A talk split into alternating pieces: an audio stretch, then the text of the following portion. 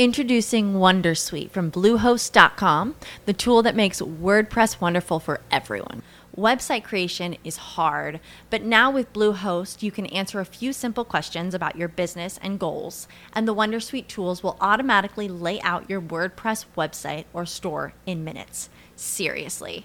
From there, you can customize your design, pick your brand colors, and add blocks. No custom theme or coding required. You'll get content suggestions that you can keep or revise, and with Yoast SEO built in, we automatically help you get found in search engines. From step-by-step guidance to suggested plugins to an AI-powered help bot, our built-in tools make WordPress wonderful for everyone. Maybe that's why Bluehost has been recommended by WordPress.org since 2005. Whether you're a beginner or a pro, you can join over 2 million Bluehost users. Go to bluehost.com/wondersuite. That's bluehost.com/wondersuite.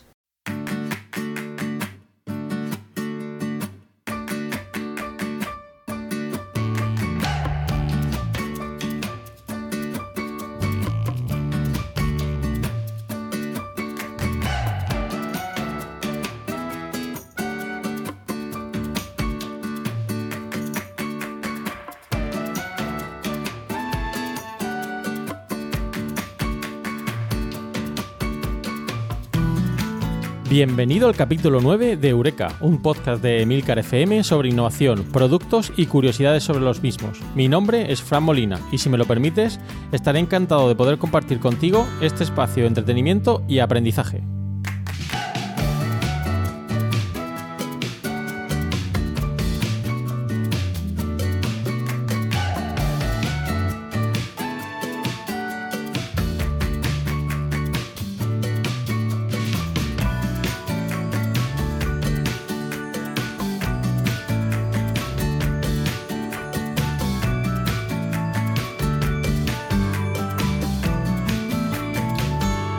En este podcast quincenal de Emilcar FM vamos a disfrutar de muchos productos innovadores. Analizaremos el éxito de alguno de ellos y, por qué no, el fracaso de aquellos que las compañías han tratado de enterrar. Te mostraré algunos conceptos claves de la innovación y la creatividad de manera amigable. Entrevistaremos expertos en el campo de la innovación que con sus empresas han conseguido crearse un hueco en el mercado. Conoceremos las principales instituciones que fomentan y apoyan la innovación. Y por último, pero no por ello menos importante, rendiremos tributo a aquellos inventores que un día pensaron que podían hacer algo nuevo, algo diferente, algo que cambiaría la forma de pensar de la gente. Si te pica la curiosidad, Eureka es tu podcast. ¿Deseas saber más? Hola, ¿qué tal? Ya estamos en este capítulo 9 de Eureka. Volvemos a recuperar el formato tradicional, hablando de un producto y de noticias y eventos relacionados con la innovación. Y vamos a hablar de un producto también muy novedoso. Va a ser la silla Aeron. No sé si conocéis esta silla, pero es una silla muy galardonada y que ocupa, de hecho, como veremos a continuación, un lugar en el Museo del Arte Moderno de Nueva York. Es una silla muy conocida por sus diferentes mecanismos de ajuste y que permite que la persona que se siente en ella pues disfrute el tiempo que está sentado. Y por último vamos a comentar algunos conceptos claves sobre la innovación relacionados con este producto y que esta semana van a ser la ergonomía del producto, un concepto que se suele utilizar mucho, del que solemos hablar, pero que es interesante desgranar o ver en qué consiste o cómo influye en la aceptación por parte del cliente de un nuevo producto que lanzamos al mercado. Bien, vamos a empezar hablando de las noticias. Como la semana pasada estuvimos hablando con la empresa Rapsodia Innovación, una entrevista muy interesante, no pudimos hablar de diferentes noticias que han aparecido en los medios y hoy he hecho una pequeña recopilación de aquellas que he considerado más interesantes para este podcast. La primera de ellas lleva por título Polar Seal, la camiseta térmica inteligente. Es una noticia extraída del periódico de Expansión el 2 de noviembre de 2017 y nos habla de cómo una compañía francesa, Filoni, ha desarrollado un producto que han denominado Polar Seal, que es reconocido como la primera camiseta térmica que permite aumentar y controlar la temperatura corporal con solo presionar un botón.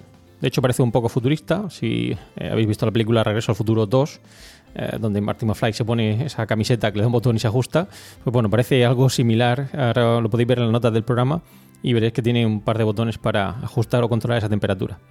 El creador es Sebastián Van den Heste y es director de tecnología de este proyecto. De hecho, en la noticia hace alusión a cuando este inventor estudiaba en Escocia y sufría el frío que suele haber en esta zona de Europa.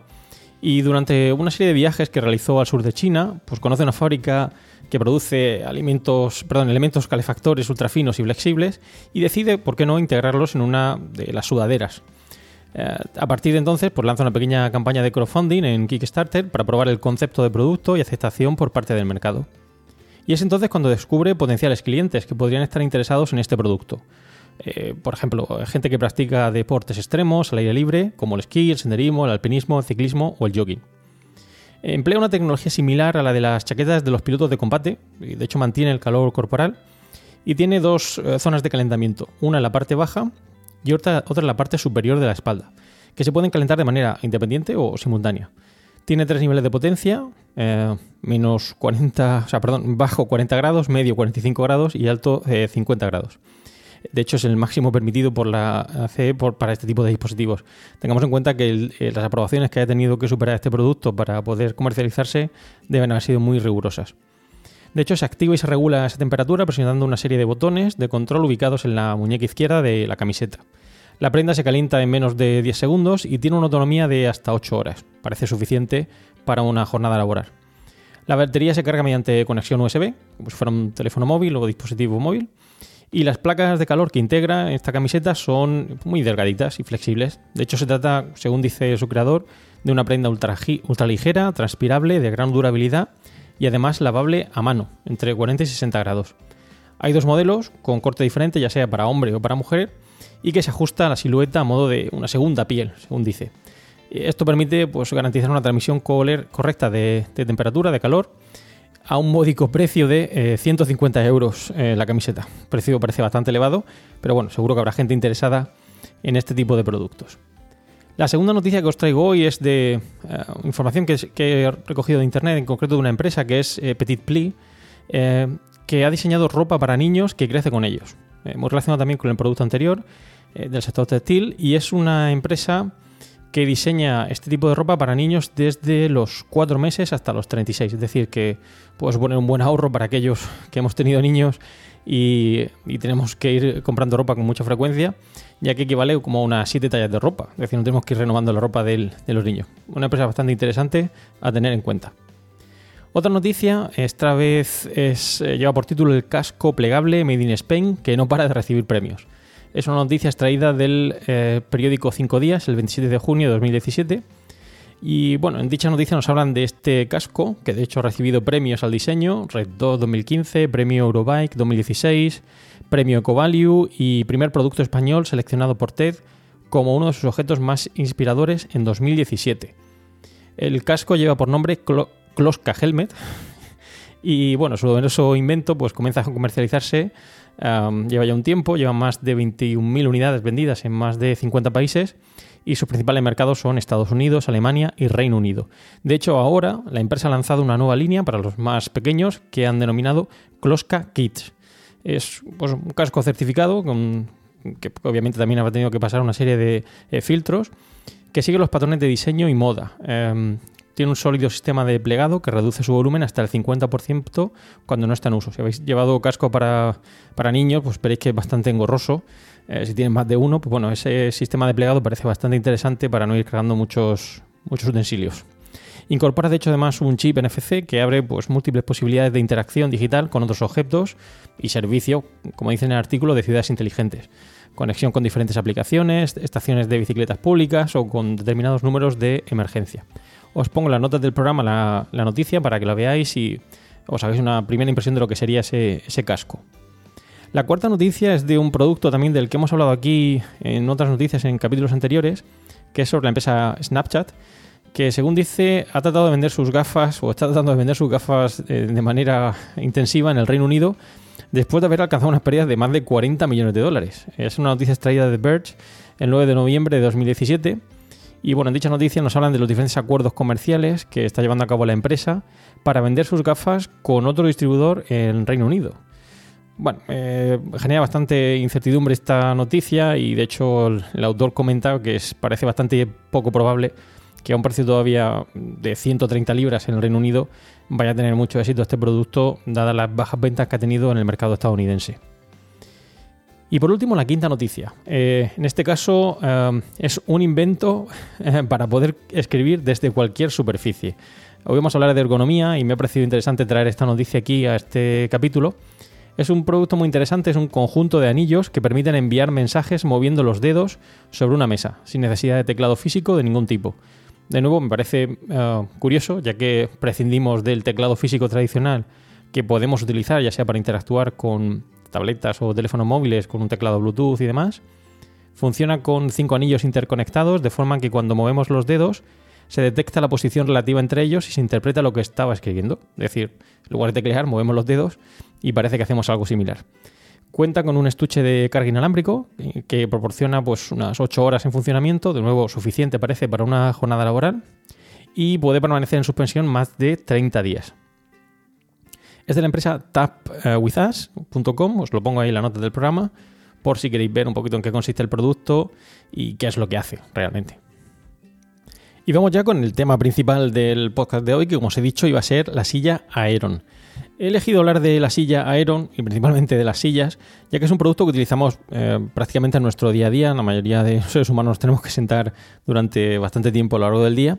Y no sé si lo sabéis, pero estar sentado es una de las posturas menos ergonómicas que existe, ya que es la posición en la que más sufre nuestra espalda. Yo ahora mismo estoy sentado en una silla, no es una Aeron Chair, no sé si alguno de vosotros tendrá esta silla Aeron.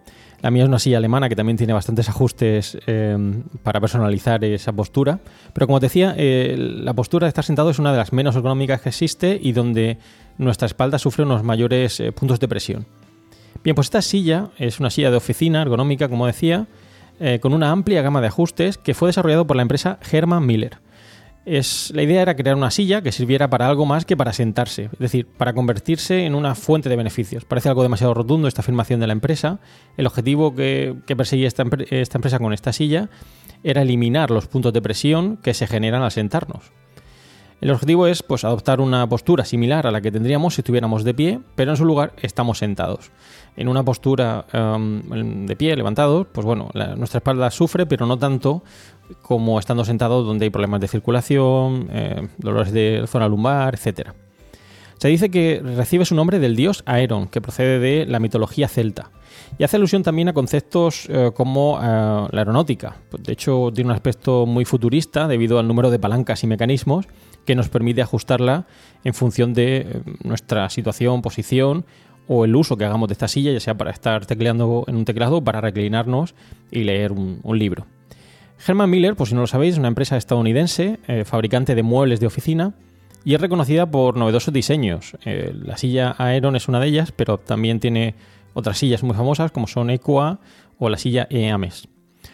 2/3 de estas sillas, la silla Aeron, están compuestos o están hechos a partir de materiales reciclados. Por lo tanto, es una silla muy interesante desde un punto de vista ecológico y, de hecho, prácticamente toda la silla, alrededor de un 94%, es reciclable. Uno de los secretos de esta silla son su material transpirable y la capacidad de adaptación al ser humano. De hecho, no tiene la espuma y tela tradicional que veremos en muchas de las sillas, sino que tiene una pequeña malla que permite que esta empresa haya resuelto uno de los mayores impedimentos que tienen estar sentado en una silla, que es la acumulación de calor y humedad alrededor del cuerpo. Es decir, que no solo es una silla ergonómica, sino que al mismo tiempo es una silla muy cómoda y que permite estar sentado durante un largo periodo de tiempo, aun cuando, como decía, no es la mejor posición para nuestra espalda o nuestra zona lumbar. Aeron además estableció un paso pionero en cuanto a la innovación ergonómica y de material, es decir, brinda una solución práctica sin el uso estándar de esta espuma y cuero, y además nos da una amplia variedad de posiciones, es decir, desde una posición como sería de concentración, es decir, tecleando en un teclado, o redactando un documento o leyendo, o una situación reclinada, ¿vale? Mucho más relajada, etc. Vamos a hablar un poquito de la historia de esta silla. Bien, empezamos por el año 1992. Es entonces cuando en la empresa Hermann Miller, dos de sus diseñadores y creadores de esta silla, Don Chadwick y Bill Stump, que trabajaban para esta empresa, diseñan una silla ergonómica que permite mantenerse o estar largos periodos de tiempo trabajando delante de una mesa. En 2006 la silla se hace muy popular, de hecho en las empresas .com, de hecho el eslogan que utiliza la empresa para comercializarla es algo así como una silla creada para la era digital. Muchos de las empresas de las .com, donde sus creadores, según aparecen en estos pequeños anuncios, tienen que estar mucho tiempo sentados, pues se aprovechan de las ventajas ergonómicas que nos ofrece esta silla. No obstante, no todo han sido puntos positivos para la silla Aeron. De hecho, en el año 2010, la revista Business Week publica un artículo que pone en duda las reales ventajas ergonómicas de la silla. Es decir, ha recibido algunas críticas por ser demasiado baja y no ofrecer suficiente ajuste en la altura, ¿de acuerdo? De hecho, además, no tiene suficiente espacio para que la persona que se sienta se pueda mover libremente. No sé si tenéis la suerte de contar con una de estas sillas. Yo sí la he probado. Bueno, sí tenía cierto ajuste de altura y en cuanto a la movilidad, pues bueno, realmente estamos sentados, tampoco es que tengamos que hacer muchas más cosas en la silla. En el año 2016, Hermann Miller afirmaba haber vendido cerca de 7 millones de unidades de este modelo. Es uno de los modelos más famosos de esta empresa y una de las sillas, como veremos, más vendidas en el mundo en temas de oficina. Vamos al funcionamiento. Bueno, es una empresa que de hecho tiene 12 años de garantía, especialmente por la malla que incorpora. Hay otras fabricantes similares a la silla Aeron que incorporan una malla que, bueno, digamos que puede sufrir roturas al cabo del tiempo y, bueno, según Hermann Miller, con esta silla... Introducing WonderSuite from Bluehost.com, the tool that makes WordPress wonderful for everyone. Website creation is hard, but now with Bluehost, you can answer a few simple questions about your business and goals, and the WonderSuite tools will automatically lay out your WordPress website or store in minutes. Seriously.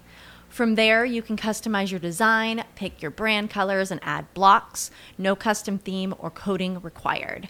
You'll get content suggestions that you can keep or revise, and with Yoast SEO built in, we automatically help you get found in search engines.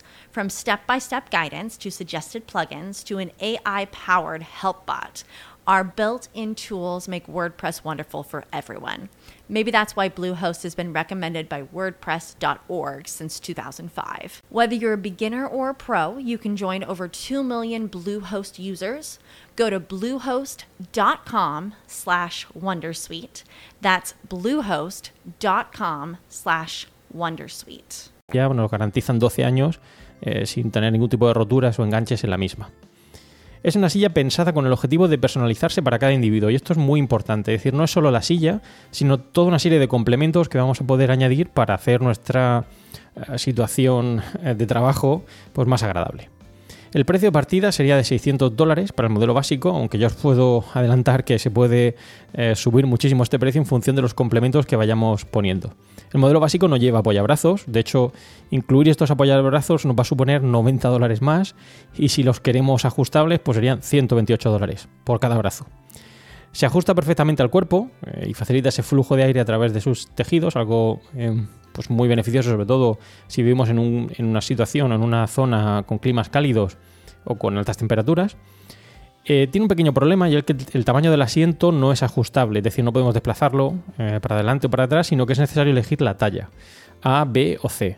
Eso hace que la elección de la silla pues, deba realizarse, digamos, de manera concienzuda, porque esto luego no se puede modificar. Según afirman, la mayoría elegirán un modelo B, aunque todo va a depender de la complexión de la persona que esté sentada en la misma. Permite además un ajuste de reclinación y regulación de presión. Y tiene un sistema que, digamos que es sincro, es decir, no podemos mover solo el respaldo, sino que se movería la parte de atrás de la silla y al mismo tiempo el sitio donde nos sentamos. Además cuenta con un apoyo lumbar regulable, que serían otros $70 más. Bueno, en definitiva, ir incorporando... digamos, características de esta silla, lo que hace es encarecerla de manera significativa. Eso hace que, como decía, no solo sea una silla ergonómica reconocida por esa ergonomía, sino por el conjunto de complementos que podemos ir añadiendo, básicamente como si fuera un coche, y añadiendo este tipo de accesorios. ¿Qué premios, patentes y reconocimientos ha obtenido la silla? Bueno, pues de hecho, como decía antes, ha recibido el título de ser la silla mejor vendida de América. Y además es una silla que forma parte de la colección permanente del Museo de Arte Moderno de Nueva York. Aquellos que hayáis podido ir a este museo, pues la habréis podido ver debido a los premios que ha recibido por su diseño. Pero como decía, Hermann Miller ha desarrollado otros productos que también, digamos, resaltan este aspecto de la ergonomía. Uno de ellos es la silla EQUA.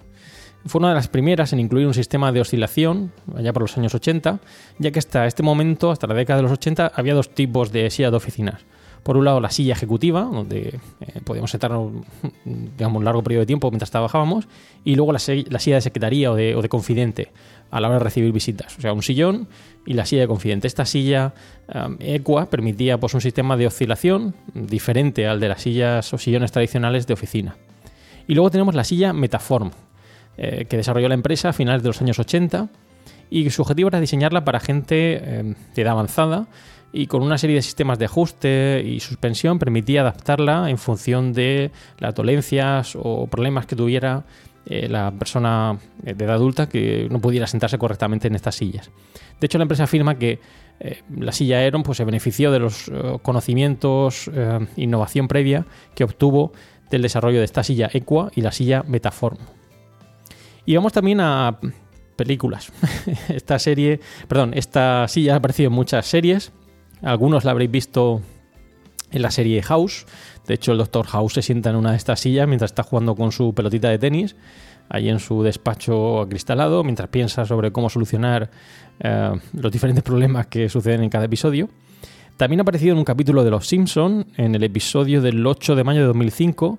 En este capítulo, Homer viaja al cielo el día del apocalipsis y se encuentra con Dios sentado en una silla Aeron.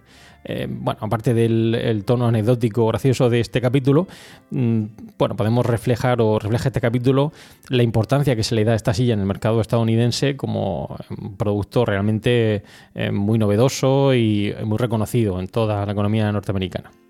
Aparece también la película Casino Royale, donde Judi Dench se sienta en una de estas sillas. Pero bueno, podríamos seguir hablando de esto, pero para eso ya sabéis que tenemos mejores podcasts en la cadena, como el de Antonio Rentero, Preestreno, que nos pone muchísimos más datos interesantes sobre las películas y las series que él comenta. Voy a hablar también ahora de otros diseños famosos de sillas. He encontrado algún artículo interesante que habla de otras sillas que también han recibido muchos premios y son muy reconocidas en temas de diseño y diseño industrial. Y las traigo aquí para comentarlas y para hablarlas, sobre todo por algunos conceptos de ergonomía que incorporaron en su momento y que en aquel entonces pues, fueron muy revolucionarios. Empiezo por la silla Tonet 209 y 140 de Auguste Tonet, que se desarrolló se creó en el año 1904. De hecho, es la primera silla de madera curvada de la historia. Esto hoy en día que a lo mejor no nos parece tan sorprendente, pero hasta entonces la clase acomodada era la única que tenía el privilegio de sentarse en sillas. Por lo tanto, contar con esta silla de madera curvada, pues bueno, permitía pues, una producción masiva de sillas de madera curvada que permitió extender su uso, pues la incipiente burguesía de toda Europa y más allá de las fronteras a los propicios nuevos estados americanos. Otra silla interesante es la silla Cantilever de Mark Stamm en el año 1926 y es famosa por ser la primera silla oscilante en la historia del mueble. En el año 1925, este creador empezó a experimentar con tuberías de gas que unía con bridas, lo que le sirvió de base para desarrollar el principio de las sillas en voladizo, que ya no reposan sobre cuatro patas. Es decir, si veis esa silla en el artículo que os adjuntaré, realmente solo tiene dos soportes, no tiene las cuatro patas tradicionales. Luego tenemos la silla de plástico Eames, del año 1950, y es la primera silla de fabricación industrial realizada en plástico. Es una silla muy reconocida en el campo del diseño industrial y que también ha recibido muchos reconocimientos y premios. Tenemos la silla Wright, creada o desarrollada por Edmond Ahrens en el año 1951, que fue modelada ergonómicamente para que el cuerpo humano encaje a la perfección. Ya hablamos aquí de algunos conceptos de ergonomía, cuyo objetivo, como hemos visto, es que la persona que está sentada no tenga estos puntos de presión no naturales a la postura del individuo, que sería estar de pie. Y por último, la silla Ant, de Arne Jacobsen, en el año 1952, que es una silla muy peculiar ya que ofrece, según dicen, una gran comodidad con tan solo tres patas y una pieza que hace a la vez de asiento y respaldo. Bueno, bastante interesante, una silla con tres patas, una silla, como hemos visto, que solo tiene un soporte de tubos y, bueno, las otras que he comentado anteriormente, como la silla curvada o la silla de plástico de Eames. Bueno, como veis, el mundo de las sillas no solo se reduce a la silla Aeron, sino que hay muchos otros ejemplos interesantes a tener en cuenta y que, sin duda, pues darían para otro episodio de Eureka y que podríamos comentar más adelante. Y vamos ya al concepto o terminología relacionado con la innovación que quería sacar en este capítulo, que era el concepto de ergonomía del producto. La ergonomía del producto muchas veces suele salir a colación cuando hablamos de calidad subjetiva, de diseño, etcétera, pero muchas veces no profundizamos en concreto sobre qué consiste el concepto de ergonomía. Bien, digamos que las características técnicas en un producto pueden ser implementadas de una manera más o menos acertada en función de si se ajustan a las necesidades o deseos del producto que pueda tener el individuo. De hecho, la ergonomía del producto persigue el ajuste del producto a las características del ser humano. Es decir, el objetivo es que el producto y el ser humano encajen a la perfección. En el caso de la silla Aeron, como hemos visto, nos permite reducir esos puntos de presión al estar sentado. Pero podría ser un dispositivo como un ratón, o un dispositivo como el que hemos comentado antes de los diferentes anillos para escribir, o yo qué sé, un utensilio de cocina para mover más fácilmente la comida mientras cocinamos. La ergonomía se ocupa, por tanto, del análisis de la usabilidad del producto, es decir, todo lo relacionado con los aspectos del uso del producto, cómo puede ser, cómo funciona, y también aspectos emocionales, de forma que no genere una frustración en el uso del producto, de forma que al final el usuario pueda disfrutar usando el producto. Es decir, no solo queremos que el producto se adapte al ser humano, sino que no le genere una frustración al ver que no puede utilizarlo correctamente o que, digamos, le genera esa insatisfacción, ya que, imaginaros que fuera una cuchara y no pudiéramos dar vuelta a la comida, pues no pudiéramos preparar la comida que estuviéramos realizando en ese momento. Además, persigue esa adecuación a un rendimiento esperado, es decir, queremos que esa ergonomía nos permita obtener el objetivo que tenga el individuo a la hora de adquirir ese producto. Ya pueda ser, como decía, sentarnos en una silla, escribir en un teclado, conducir un coche, etcétera. Y además, la ergonomía se preocupa también de una comunicación correcta de la utilidad del producto. Es decir, esa ergonomía nos tiene que comunicar también cómo de útil es ese producto para los propósitos para el cual lo adquiere el cliente. De hecho, los consumidores suelen tener una primera impresión sobre la facilidad de uso del producto en función de la apariencia que tenga. Esto es algo muy importante, ya que muchas veces esa impresión primera que tiene el cliente cuando percibe un producto nos puede comunicar cómo de ergonómico o interesante puede ser ese producto a la hora de adecuarse al uso que vayamos a darle. Los consumidores no pueden probar todos los productos antes de comprarlo. Todos lo sabemos, ya que en muchas ocasiones realizamos una compra online, no podemos probar el producto nos llega a casa y luego a la hora de usarlo nos damos cuenta que realmente pues, no es ergonómico, no se ajusta ese producto al uso que realmente queremos darle. Esto supone, y esto es algo muy importante, que la apariencia del producto nos va a servir para dar una primera impresión de la ergonomía del producto. Es decir, esa apariencia nos va a enviar señales al consumidor para ver si realmente el producto es o no es ergonómico cuando posteriormente lo vayamos a utilizar. Algo muy importante, como hemos visto, cuando estemos hablando de compras online para conseguir que el cliente se preocupe o se sienta ese deseo de adquirir el producto en función de esa primera impresión que reciba. Es por tanto que no solo es suficiente que el producto sea fácil de usar, esto es muy importante, sino que es necesario que el cliente lo perciba como fácil de usar. Una cosa es la facilidad de uso y otra cosa es la percepción de la facilidad de uso que tiene el cliente cuando le mandamos el mensaje sobre el producto que vayamos a hablar. Bien, si hablamos de la silla Aeron, como hemos visto, ¿qué primera impresión nos genera el producto? Pues bueno, me gustaría que vierais un poquito las diferentes noticias que os pongo y que hagáis ese pequeño análisis o ejercicio. Si lo vierais por primera vez, ¿qué impresión os da ese producto? ¿Os da la sensación de que es un producto ergonómico o, por el contrario, creéis que es un producto que no genera ese deseo de adquirirlo porque percibís que no va a ser ergonómico? De hecho, os pongo una pequeña afirmación de uno de los creadores de esta silla, que dice que cuando realizamos los primeros test de concepto con este producto, con los consumidores, tuvieron dos situaciones diametralmente opuestas. Había gente que la odiaba en esa primera impresión, sin haber probado el producto, es decir, con una primera apariencia, y había gente que lo amaba.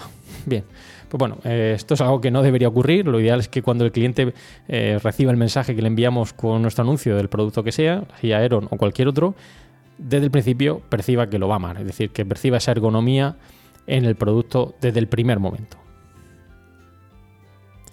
Muy bien, pues hemos llegado al final del podcast de hoy. Espero que os haya resultado interesante y que hayáis aprendido algo más sobre la silla Aeron, de la cual hemos hablado. Os dejo en las notas del programa algunos enlaces interesantes que espero sean de vuestro agrado. Además, os pongo un pequeño vídeo del creador de la silla Aeron. Está en inglés, pero bueno, es fácil de entender y habla de cómo el producto fue muy novedoso y se diferenciaba de otros productos que en la época no eran para nada ergonómicos. Y bueno, me gustaría recibir, como siempre, comentarios sobre este capítulo, que me digáis si tenéis esta silla, si la habéis utilizado. Ya os digo que yo lo he utilizado y me parece una silla muy interesante y ergonómica, a pesar de las críticas que también ha recibido. Y bueno, pues que me digáis si os parece interesante y si la habéis tenido. También me gustaría que me dejéis alguna reseña en iTunes si lo consideráis oportuno, y que me mandéis, si lo creéis conveniente, pues mensajes, recomendaciones o temas que queréis que podría ser interesante tratar en Eureka.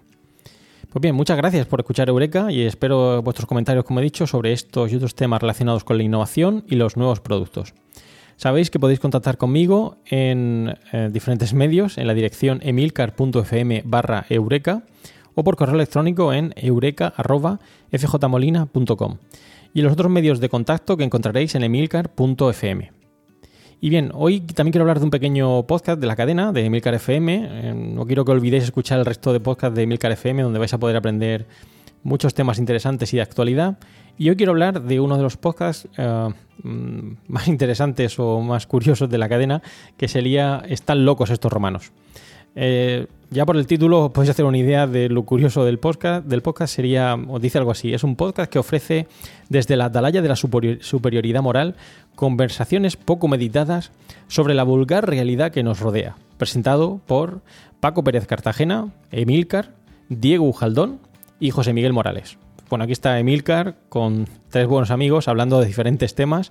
Os recomiendo que escuchéis el podcast. De hecho, el último capítulo lleva un nombre bastante peculiar: Toletum Parvaub se devene munita. No sé si lo habré dicho bien, seguro que no lo he dicho, pero bueno, os aconsejo que lo escuchéis, porque yo lo clasificaría como una caja de bombones. Nunca sabes lo que te vas a encontrar. Muy interesante, divertido y, ya digo, es un podcast largo, pero os lo recomiendo que lo tengáis muy en consideración.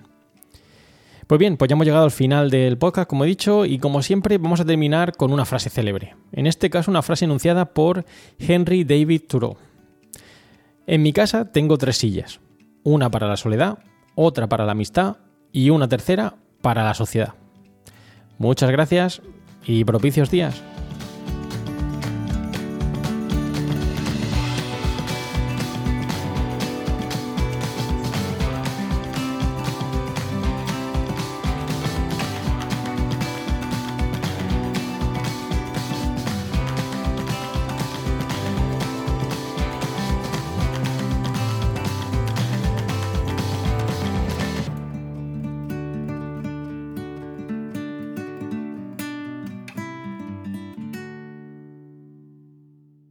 With the Lucky Land Slots, you can get lucky just about anywhere. This is your captain speaking. We've got clear runway and the weather's fine, but we're just going to circle up here a while and get lucky. No, nothing like that. It's just these cash prizes add up quick. So I suggest you sit back, keep your tray table upright, and start getting lucky. Play for free at LuckyLandSlots.com. Are you feeling lucky? No purchase necessary. Void where prohibited by law. 18+ terms and conditions apply. See website for details.